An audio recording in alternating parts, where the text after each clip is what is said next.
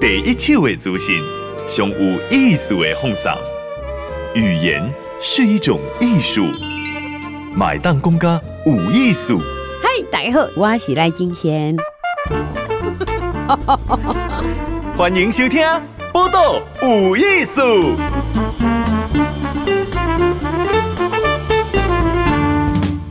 人家收听报道有意思，我是金贤。来，这个咱人吼，有啥物物件是上珍贵的，你知影无？有的东西咱用了无够用，不过别人用的时阵，伊人生重新展开吼。现场访问的是廖丽凤小凤姐，伊是荣总诶器官捐赠协调师。小凤姐你好。哎，金贤好，大家好。好，你看大家好吼。我先请教你本身。啊，个是护理师嘛，哈，对，嗯哼，想到器官捐赠，啊个有协调师，嗯哼，器官捐赠，因为它要有捐跟受的这两方面，所以我们大概就是做一个桥梁的部分，所以有一个能够去协调、嗯。啊，就有人讲，哎、嗯啊，你是调理师哦，我讲我是协调师，不是调理师，我袂晓做菜，我是协调师。协调就是沟通两方面的部分，叫做协调师。那沟通，你讲我准备。关，假设我要关眼角膜，嗯、哦、啊，有人有需要安尼，啊，中做什么代志？中爱先跟家属说明说，我们要先抽血。我们要先做检验，我们要检查说有没有鼻肝，有没有吸肝，有没有梅毒，有没有艾滋这些问题。要做捐赠的部分，我们要先把前面的前置作业先厘清，然后我们身上有没有带原或者有其他的问题来做一个厘清。如果这些都没有，当然角膜也很好，都可以做捐赠。所以我们要评估每一个器官的功能好不好，然后可以跟要摘取的医生清楚的沟通，然后才能做到后面做移植这一块，然后不让病人说因为移植之后造成的不舒服或者相对应的问题。嗯嗯，所以是中间的协调的部分。所以中间这些条件嘛，哎，我哈啦哈，可是我要捐，他要接受就可以了。丢丢丢，嗯嗯，哎、欸，那像这样这种协调哈，嗯，听起就重要的嘛，各方面有没有血型啊，有没有什么特殊的疾病啊，对，哦哈不，那你会不会遇到什么困难？困难哦、嗯，现在比较困难的部分，临床上比较困难的就是讲吼，我无讲吼，我我家属唔知讲我到底愿不愿意捐。家属常常说啊，我知影这是一件好代志，不过因唔捌甲我讲，我嘛唔知安安怎改做，所以我们常常就会说，如果他有。本人有签器捐卡，这是最棒的，因为他有清楚的表达。但是如果本人没有签卡，然后又没有跟家人说，怎么办呢？所以我们在临床上曾经做过，就是家属说：“无我去博杯好不？”我讲好啊。哦，等一下哦，嗯，所以讲这个总要离开的人哈，嗯，有签器捐卡，啊，对，这就是开大门走大路了哈。对，大家拢知影，拢知影。好，讲好，我我离开的时阵哈，对，我贵州会当给别人哈使用啊。嗯。啊，那如果讲我无讲，我无讲，啊，其实我有有签签讲我袂，嗯哼，安尼嘛是袂使啦哈。对，我们现在我们我国的做法就是说，我即便签了签了器官捐赠卡，注记在健保卡上，嗯，但是我最后要捐的时候，因为我已经意识不清了，我一定要有最近亲属先帮我签同意书，嗯，对，一定要最近亲属。如果我有结婚的话，是先生是第一优先的；如果我没有结婚的话，就是父母是优先。那其中父母都不在怎么办？就是兄弟姐妹，他有照顺序的部分，所以这个征求他的意见会依照你的现况来征求他的第一顺位的那个签签署同意书的人。所以虽然我签了。同器官捐赠同意书，在我国的法律来做，还是最后有一张器官捐赠同意书要亲人做一个签署的部分。所以本人意愿是最重要诶，本人意愿最重要。如果伊到尾也有人真正头壳未清楚啊，哈，嗯，你若佫讲无清楚，厝诶人无一定知，对，伊都无一定敢真正甲你签落哦。对，真的，这就是临床上很大的困境，哦，很多人就是有签的没有跟家人说，所以我们现在去办活动，如果民众都要签卡，我们都会跟他说：谢谢你的大爱，愿意做这个支持我们器官捐赠的部分，你。一定要回去跟家人说，他说为什么这我自己的身体我自己做主就好，不过最后当你不能做主的时候，一定要你的家人来帮你做主。所以我们会鼓励大家，签卡是一个支持的行动，但是一定要回去跟你的家人说我有这种想法，到最后的时候家人就会支持你这种想法。是，因为小凤姐我捌听过一个朋友，因为很少年的就过身去、嗯、所以他是很想可以有签器官捐赠，也有注记在健保卡，他的父母也知道知道、嗯、不过等到真正要那一刻要来的时候，他父母就是不同意，这第二被常常看到啊，因为实际上不甘嘛，他真的知道这是一件好事情、嗯、但是就是不甘啊，就熊熊来啊，人吼明天跟万一什么时候会先到没有人知道，所以我们希望说大家能够支持器官捐的这个部分一定要跟家属说清楚，但是常常在最后一刻中就是单讲的不甘啦、啊嗯、不甘这个过程中其实时间是一个很好的消化剂，但是这个过程中不是每个人都这么明理，这么瞬间能够去做转念啊，明明知道这是一件很好的事情，最后还是因为嗯，刚最后我们在临床上也有很多最后没有办法捐成的哦，所以法律的要件即使已经是没问题，对，可是卡在技术问题，对，家属不同意，家属不同意，家属不签那张弃捐同意书的话、嗯、我们大概都不会去做任何的抽血，不会做任何的下一个动作、嗯、那这个沟通的过程中需要时间，大概我们在临床上还是有碰到最后还是来不及的，即便他签了卡，家属最后说我同意，但是病人已经走了。你说所谓的来不及是什么意思？对啊，就是病人的病况不好啊，然后撑不住啊。大概我在去年的这种一个例子，就是去年有一个案例，他曾经就是病人没有签卡，也没有签过器捐卡，就突然在家对就突然倒下，倒下的时候送到我们医院来，当然是来医院是救治嘛，不是来捐赠嘛。那经过我们的急救整个过程，就是发现他是一个大片的中风，大片中风，中风了啊都是脑干衰竭，脑干衰竭他的呼吸、心跳都是靠着呼吸器药物在撑着。那他在医生解释他的病情这个过程，他也很清楚说他真的活不下去。那他也觉得器官捐赠是一件很好的事情。但是就像您说的，他还没做好准备，因为在被安娜处理，因为上有婆婆下有小孩，他知道这是一件很好的事情，但是他就需要时间，但是需要时间这个过程，突然他同意的时候，北当都已经造啊。可是本人照料不是家人提器官吗？我们在临床上器官捐赠一定是会，如果说他是脑死的病人，我们要经过两次的脑死判定。嗯哦，脑死判定的过程中，他还有呼吸，他有有心跳，他的呼吸是靠着呼吸器，他的心跳是靠着药物，嗯嗯，他的这些，但是我们刚才有提到，就是他对疼痛没有感觉，他对光没有感觉，我们给他的刺激，他都不会有感觉，这在临床上才叫做脑死，他的瞳孔是放大的，然后这要经过。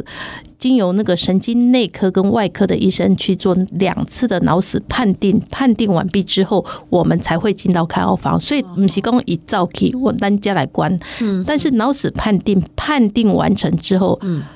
咱北医都是说他的死亡时间就是在我们第二次脑死判定完成的时间都是以死亡时间，但是他还是有呼吸有心跳，这样才能维持器官的一个完整，能够把他的爱传下去。嗯、OK， 所以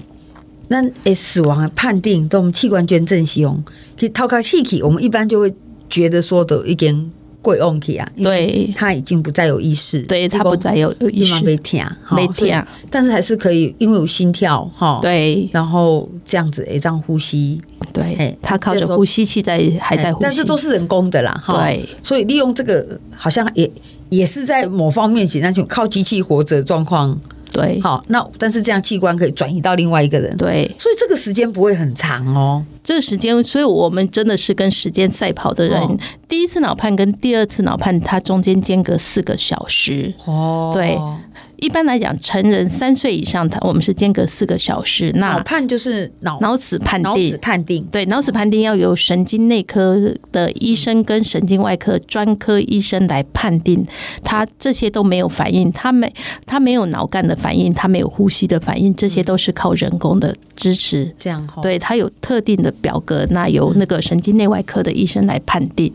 欸、那请问哦，嗯、你本身做一个器官捐赠的协调师，嗯，你是这个专业护护理人员嘛？对。那还有需要什么他想想点在嘛？因为你说还要跟时间赛跑，对，时间就对对。那有的人是本来没器官捐赠的概念，嗯嗯，甚至是已经已经被好往生前，可能家属才接触到。对，所以这个过程中我们都会在家属同意下跟医生的同意下，还是会用一些升压剂，然后用一些药物把他的血液动力学维持卡稳定，血压稳定啊，呼吸嘛稳定呢。如果他其实脑死的病人常常很长就是很不好维持啊，常常都会造起，那我们就是会用一些药物把它先支撑着，撑着这个，让它的器官维持一个功能，我们才能转移到下一个。所以我们真的在那个过程中，你说第一次脑死判定跟第二次脑死判定只有四个小时的时间，你要做的事情太多，包含抽血检验报告要出来，然后它器官能不能用，它要给谁用，这个过程中都是跟时间竞争的很厉害的部分，而且只可能是会忽然间什么，忽然间状况变不好啊，哈，嗲嗲喂，对，我那压力好大、哦，所以那个心脏就要撑着，因为你要面临到移植端、捐赠端的压力，还有移植端，你还有受赠者这个部分要同意这个部分，那个时间都是很很短暂、很紧凑，一点点要保持很冷静。你即便有一些情绪，你都要让自己的情绪先放到后面，然后把工作先做好。最可能的情绪是下面会，最可能的情绪常常会有压力，就是你自己会觉得是一件很完美的事情，希望赶快做完，但是赶快做完中间你忙中会有错，嗯，忙中会有错的时候，那个你都会要自己告诉自己不能有错，不能有错，你所有的东西要一步一步做，我们有一个标准的流程，哪一步有做到哪里，有一个查核表，一步一步去把它查核，这个是对自己的要求，也是对捐赠者的谢谢他，也对受赠者那个后续的病人这个部分，所以自我的要求要非常的严谨。对，那这样的话压力这么大，这个工作还可以做得下去吗？对啊，是什么支撑你一直做下去？其实每个工作都很辛苦啦，你说我们坐在这边笑谈人生谈生死，其实这个工作过程中我觉得最大的部分是我的家人愿意支撑我这个工作，因为毕竟这是一个蛮有意义的工作，然后可以帮助到很多人，嗯嗯，然后我的长官虽然很凶，但是他给我教会我很多我以前不会的事情，包含忍耐，包含学习，包含不同的思维。他就说你就是一个全面性，我现在交付你一个工作，你要想到的东西是全面性的，不是只有单一性。护理工作比较教会我们就是我们有独立的思考，但是独立的思考过程中如何去把它更扩展到整个面向的部分，我觉得护理是一个很好的训练、啊、这样好，嗯，像捐赠者哈，嗯，因为我们讲刚刚一点公流，我是本来就要捐家人嘛，怎样？对，可是一公一公被关，可处为狼，唔栽哈。那有有没有一种就是，哎、欸，他本来已经没有什么意识了，对。然后家人呢，因为哎、欸、觉得可以这样做，而产生的。嗯、目前这种问题，这种现象会越来越多，因为大家的观念已经慢慢开放，所以反而现在蛮多家属就说，既然他没有办法继续活下去，那有没有可能做器官捐赠让他的爱传下去、嗯、其实这种观念慢慢在开放，即便他想要把全部的器官都做捐赠，但是我们会临床由专业医师跟我们去做评估、嗯、最后能不能捐赠的部分。现场访问的是这个廖丽凤小凤姐，她是荣总器官捐赠协调师，也是专业护理师啦、欸、在做这个这个护理师跟变做协调师，嗯，就是跟人撮撮合啦，哈，用总结的时间吧，对，哈，把需要的器官哈给需要的人，对，你做多久啊？我做二十年啊，我器官捐赠这个工作，今年三月整整满二十年。二十年前是什么状况？你讲这讲有人听有？二十年前真的还蛮辛苦的，如果现在在移植界的前辈们，我们 我, 我在台湾还不是排第一个，目前台大还有做到三十年的，哇，对，台大目前有个三十年，可能预计明年会退休。嗯，我觉得能够做一份工作坚持下去是不容易，也要给自己拍拍手啦，但是也是真的很多人教导我们很多事，我们才能够继续走。尤其你看到被这个爱传下去的病人他的改变的时候，你会觉得好有意义哦，真的要帮这些捐赠者做一个最高的致谢，然后也让这些重生的人觉得很欣慰。就像我今天要来的之前，看到我上个礼拜一个移植的病人，我去看了他之后，整个整个肤色，因为他是个洗肾的病人，嗯哼，他因为一个无错配的机会得到一个很好的肾脏，然后换完一个礼拜之后，就从那个肤色是暗沉的，然后变成粉红色。我就跟他说，你应该去看看镜子，你现在变得多帅。他说我本来就很缘投，我说你现在更加缘投，你去看一下镜子一下。他说真的哦，我他说我真的很缘投，我说你现在更加缘投，你真的要好好去感谢这个捐赠者。嗯，对，嗯，所以我觉得小凤姐是看得到两边了哈，对，给的好离开了，是，可是伊这个接受到器官的人，伊的人生是无受伤，哈，对，对。之之前头多嘛咧讲，我一个堂妹嘛是哈，嗯，伊嘛是器官，当伊是摕家己妈妈的人，嗯，我看伊为头的什么会拢无计划，尾来佫讲买一本读册哈，所以其实一个。一个真正一个有需要的器官得到就不容易，得到不容易，而且真的可以改变很多人的命运。嗯，尤其你看到很多人奄奄一息，然后获得一个肝脏，获得一颗肾脏，获得一个心脏，他都可以让他的人生变彩色。嗯，以前说我如果没好，人生是黑白，但是当你的器官衰竭，任何器官衰竭，你的人生都是黑白，但是器官捐赠能够让你的人生得到不同的色彩。欸，像现在的状况，嗯，咱台湾啦，嗯，欸，你单器官的吼，单什么会上济？现在单器官单邮寄人就最差不多，对，肾脏吼。目前大概我今天来之前，器官捐赠移植登录中心在登记有效的人，所谓有效都是以登录登来跨门诊，它是有效的名单都将近有八千人，但是我们一年捐赠人大概去年大概四百零二人，那今年到现在全部的捐赠者也只有八十七个人，但是我们全国在等待的有一万多人，你说这个真的是没有办法，能够得到这个器官的人都是非常非常。非常的幸运的人，哦，需要邮寄，需要八千几粒的邮寄，对，被关呢四百几个人，对，但四百多个人里面，有些人只是捐角膜。我们有提到所谓的器官叫做捐心脏、肺脏、肝脏、胰脏、肾脏、小肠，这个叫做器官。嗯，角膜、皮肤、骨头，这就。叫做组织，嗯，哦，所以能够捐什么东西都是要看缘分的，不是说我想要捐我就有办法捐出去，因为如果功能不好也是没办法捐的。嗯哼，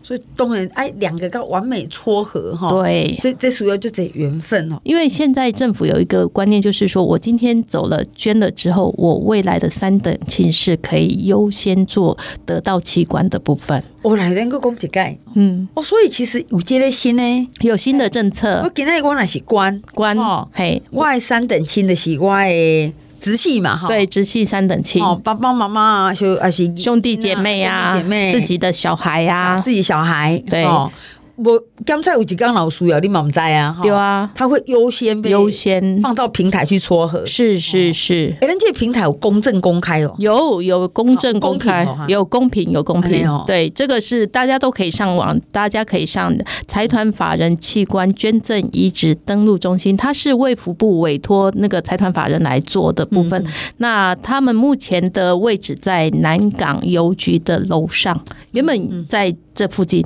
原本在、哦呃、我们电台附近，他在杭州南路那个、嗯、那现在今年三月份搬到那边，搬到南港邮局那边，比较离卫福部比较近一点。他是财团法人，但是他在卫福部的监督下去做的，所以他是公正公开的一个平台。你如果跳过我廖丽凤为什么没做我廖丽凤，你这家医院都要说明清楚为什么没有做在我身上。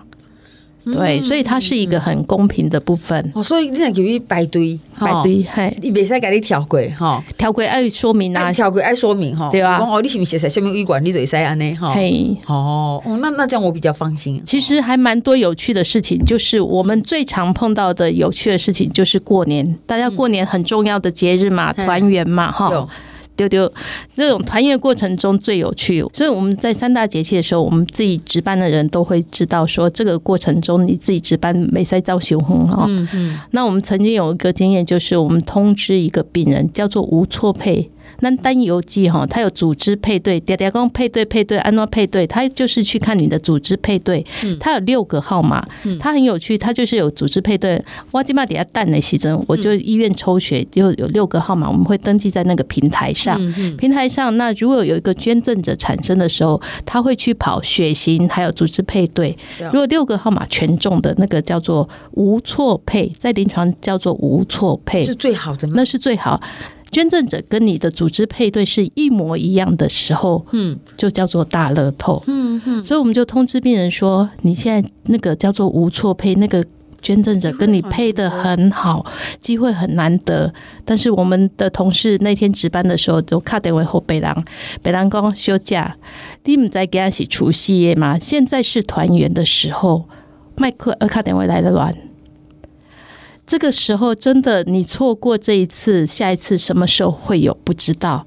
我们原本想说那天除夕夜过了也就算了，初一我值班，初一我值班的时候，我到医院也是一个捐赠者捐了角膜，嗯，那我会进刀房，我会协助相关的作业。半夜一点钟，我就接到其他家医院打电话给我，说：“哎、欸，我是哪哪哪一家医院？然后我现在有一个肾脏跟你们家医院的谁配得很好，嗯，也叫做无错配，赶快哪个号码一模一样哦。”然后就打电话要叫病人哦。第一通电话没人接，第二通电话嘛没人接，第三通电话的时候，我就说：“喂，不好意思，我这是哪一家医院？我是机关协调师，我现在通知你们，你们的家人谁谁谁。”现在有配到一个很好的肾脏，配到对了，配对配到了。伊讲休假，你莫来乱，今麦几点啊？我讲哦，今麦点半，暗时点半，半夜一点半。伊讲你在骗子，因为就是你是诈骗，他以为我是诈骗呃电话。我讲我唔是，我老电话互你，你收看买，因为这机会很难得。伊讲你莫个骗啊，呃，就把我电话挂掉。挂掉之后，我只好回复给对方医院说，因为我们的病人他觉得是诈骗，但是我再怎么打他也不愿意接的，因为他觉得是诈骗电话。那后来隔了一周，他回来看门诊就说：“以心以心，我跟你讲吼，那年初一我半没结休假卡电话洗电话给我，那是真的还是假的？”那我们医生当时也不是很清楚，他就打个电话跟我再确认。我说：“对。”他就是一个无错配，但是病人说我是诈骗集团，伊就把我电话挂掉啊。伊讲你后盖爱改讲清楚，我讲我讲较足清楚，因为他以前曾经被诈骗集团骗过，所以他会觉得